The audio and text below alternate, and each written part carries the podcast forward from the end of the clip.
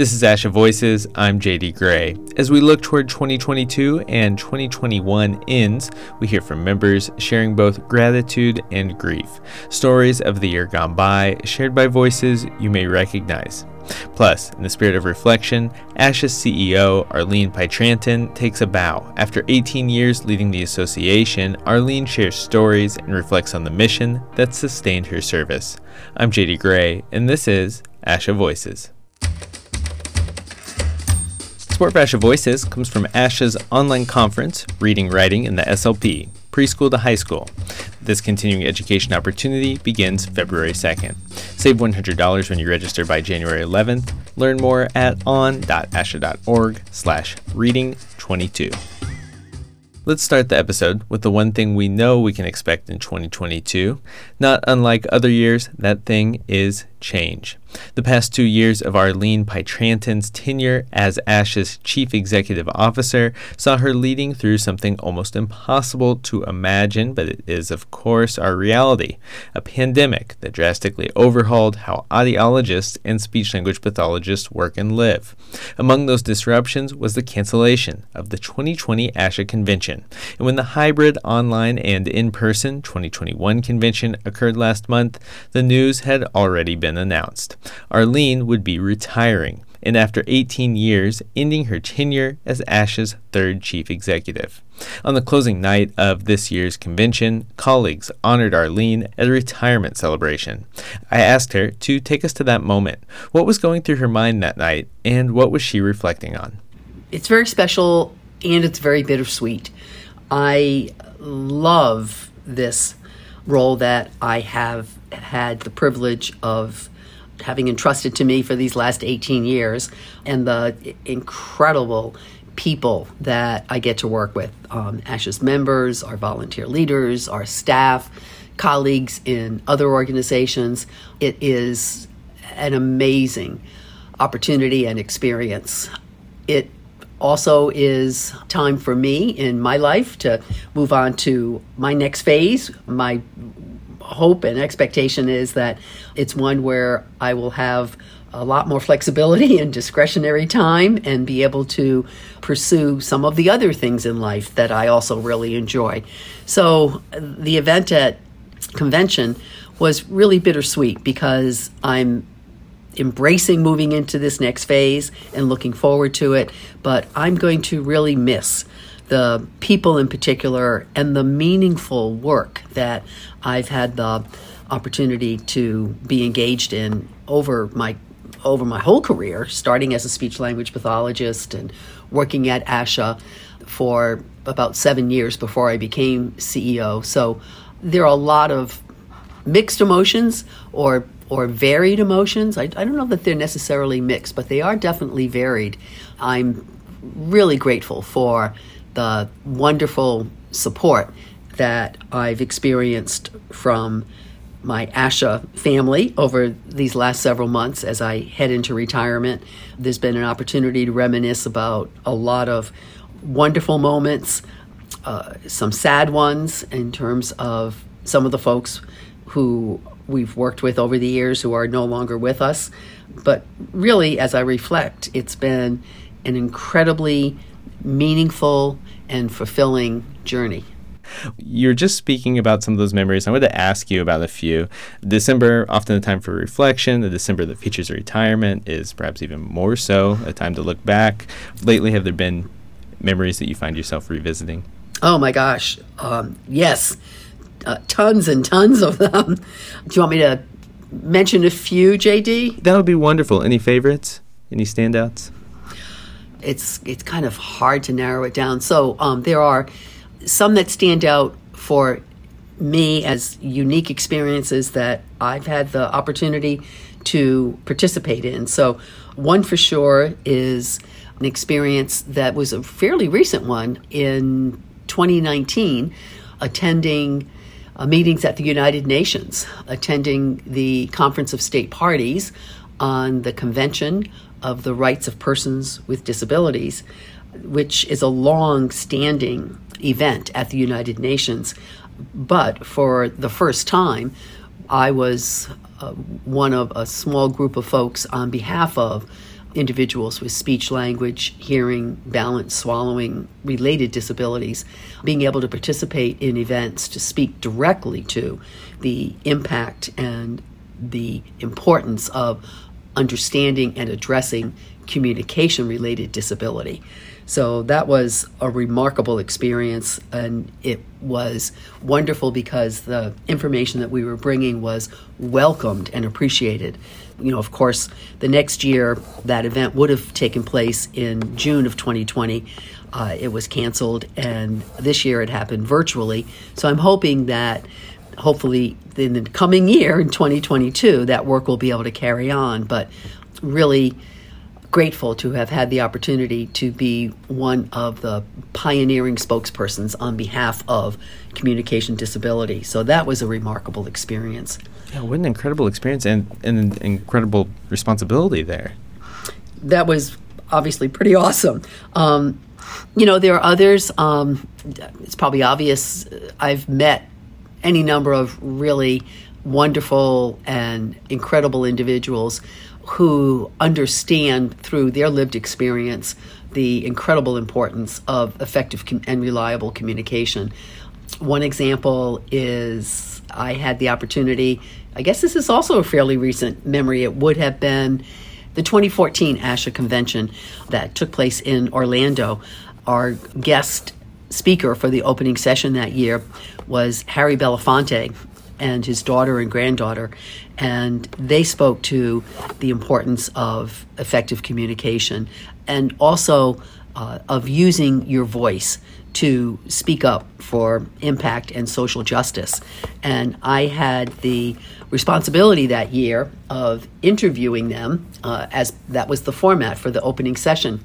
And, you know, we of course had some time uh, limitations and we had a big countdown clock on the stage in front of us. And as we were approaching the end of our time, Mr. Belafonte's daughter, Adrienne, said, Dad, we're going to be running out of time if you could make this answer short. And I remember it was there was kind of this twinkle in his eye as he looked back at his daughter. And I thought, you know, I think all of us who are here listening to Mr. Belafonte are really willing to let things go over a few minutes to hear this incredible man's story. And so I turned to the audience and I said, I- am going to take a guess here. We're all okay. Um, saying, you know, please go ahead and tell us the full story. And everybody, you know, clapped and cheered. And so um, Mr. Belafonte finished his full story with us.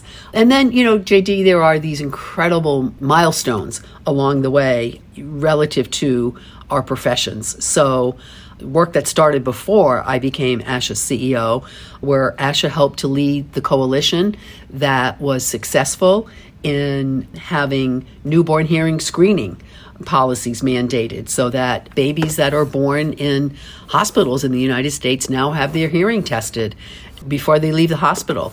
Prior to newborn hearing screening, the average age at which a, con- a child who was born congenitally deaf or with a congenital hearing loss was uh, the age of identification was a couple of years. Now it's a matter of months.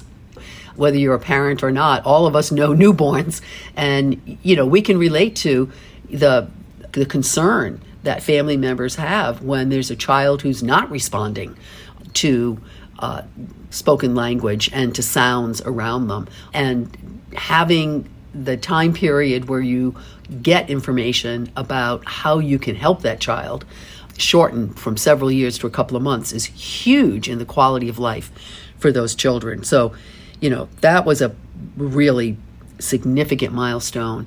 Another one in the last probably six years, I would say, was in the Affordable Care Act when we were successful in adding language to cover habilitation, rehabilitation had been in health policy for a very long time, but to have habilitation, pre existing conditions, congenital conditions, uh, developmental conditions covered was a huge milestone so that the coverage extended beyond an injury or an acquired condition. So that was a big milestone. Wow. I was going to ask about uh, these achievements, and I, mean the list that I have even goes on and on. Membership growth, membership is almost tripled since when you began. There's policy wins. Personally, you've been honored with recognition as CEO of the Year from Association Trends and ASAE kind of industry groups, among other awards. Is there a specific achievement from your tenure that you are proudest of? I don't think there's only one, JD, and thank you for reviewing some of those things.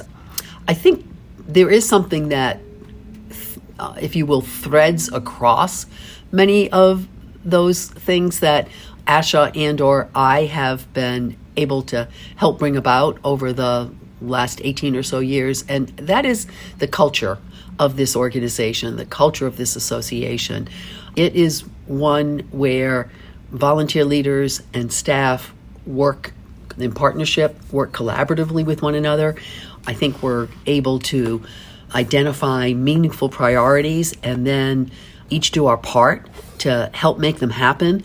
And we do that in a in a disciplined way where we identify the priority, identify the work that needs to happen, who needs to do that work, hold each other accountable, support each other along the way.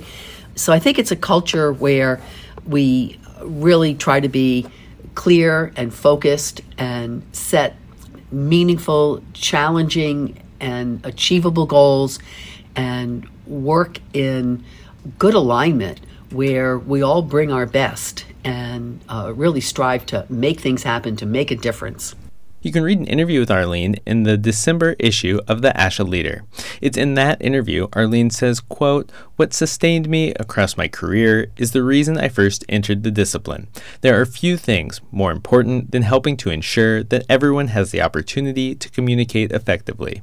In my conversation with Arlene, I asked her if she could share a little bit about why she believes in the importance of communication and how it sustained her.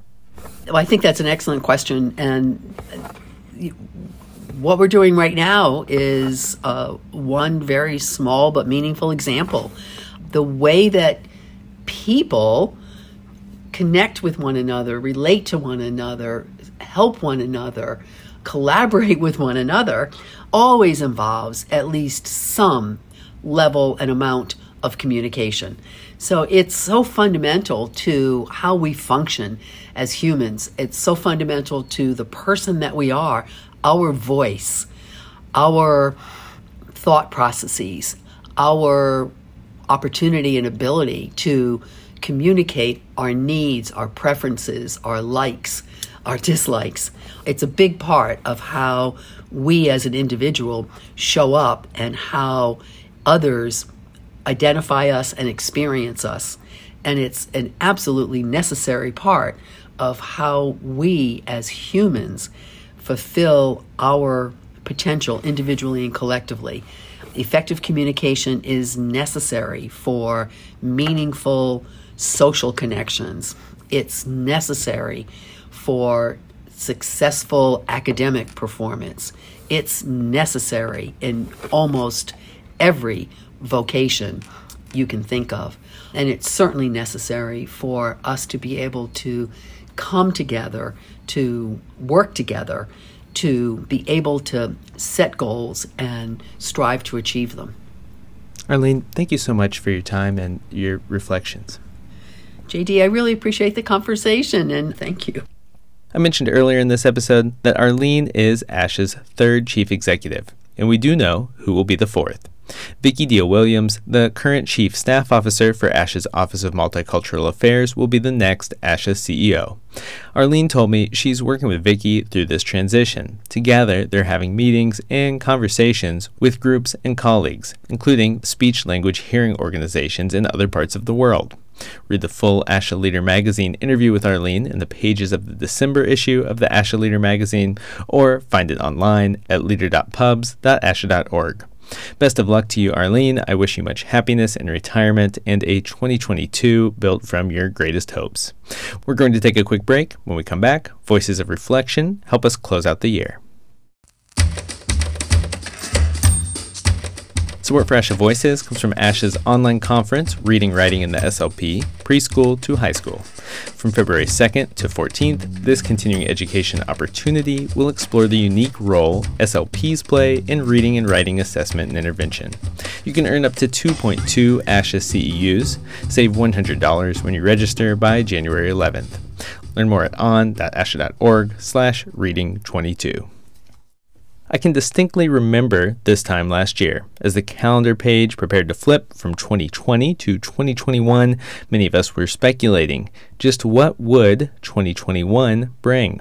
I asked audiologists and SLPs to share their wishes for 2021. They told me their hopes and their goals, what they were looking forward to.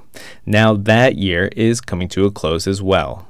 I reached back out to those who shared their thoughts with me a year ago, and I asked them this simple question What happened? The responses surprised me, from messages of gratitude and hope to those of pain and grief.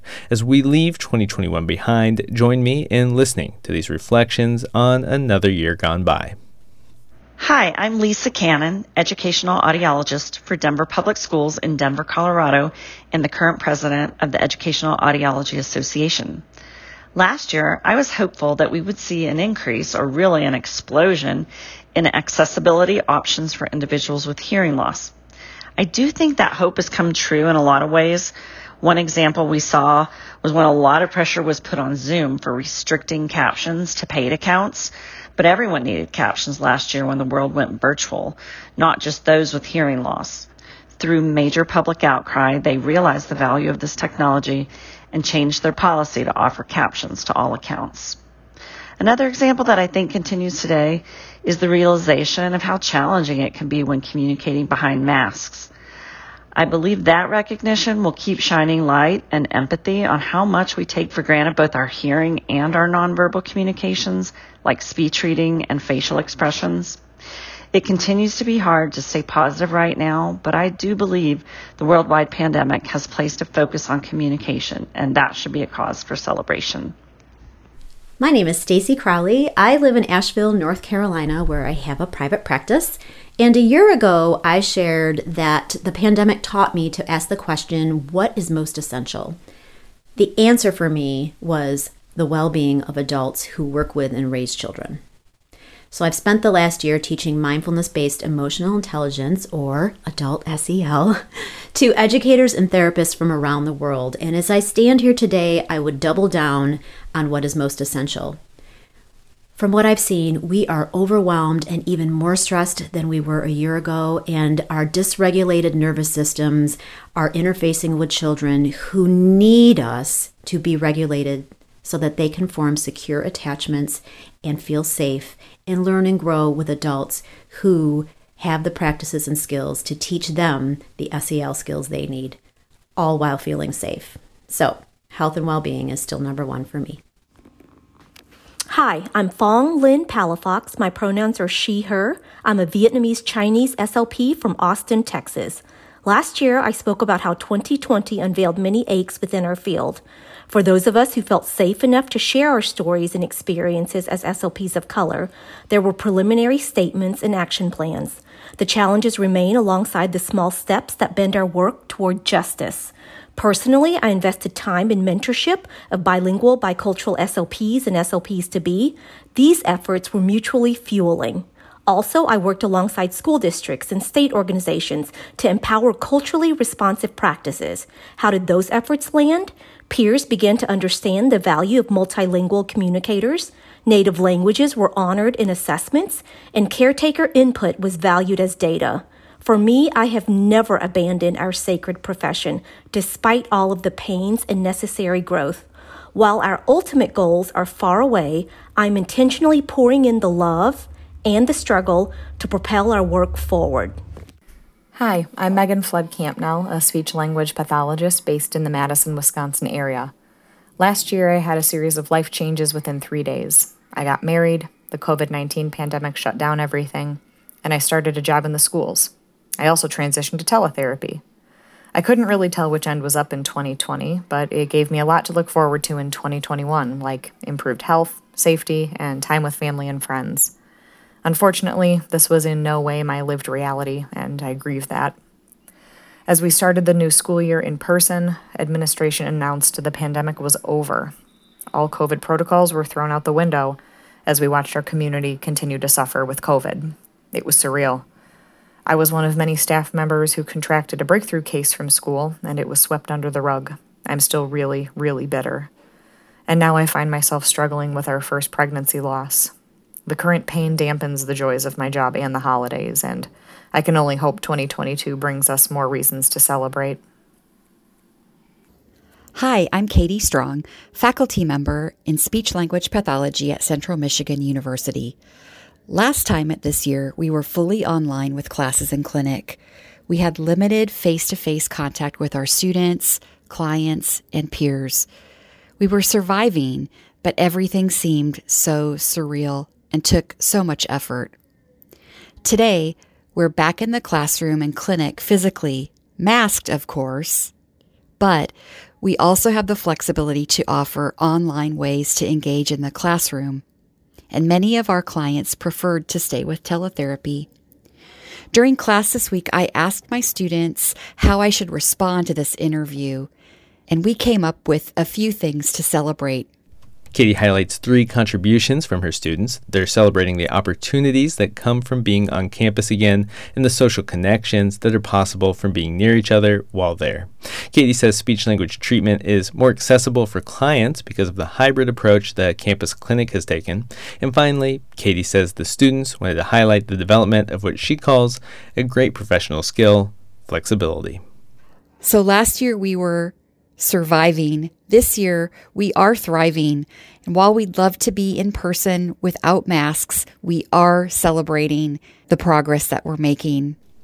A new year often means different things to each of us, but I have to admit there's something about it that invites a question of possibility. What will I find in 2022? One thing you can find in 2022 new episodes of ASHA Voices, including two episodes next month covering the opioid epidemic and what it means for those working in audiology and speech language pathology. Find them in your podcast feed or at on.asha.org/podcast. ASHA Voices is produced by the American Speech Language Hearing Association and comes from the team behind the ASHA Leader magazine.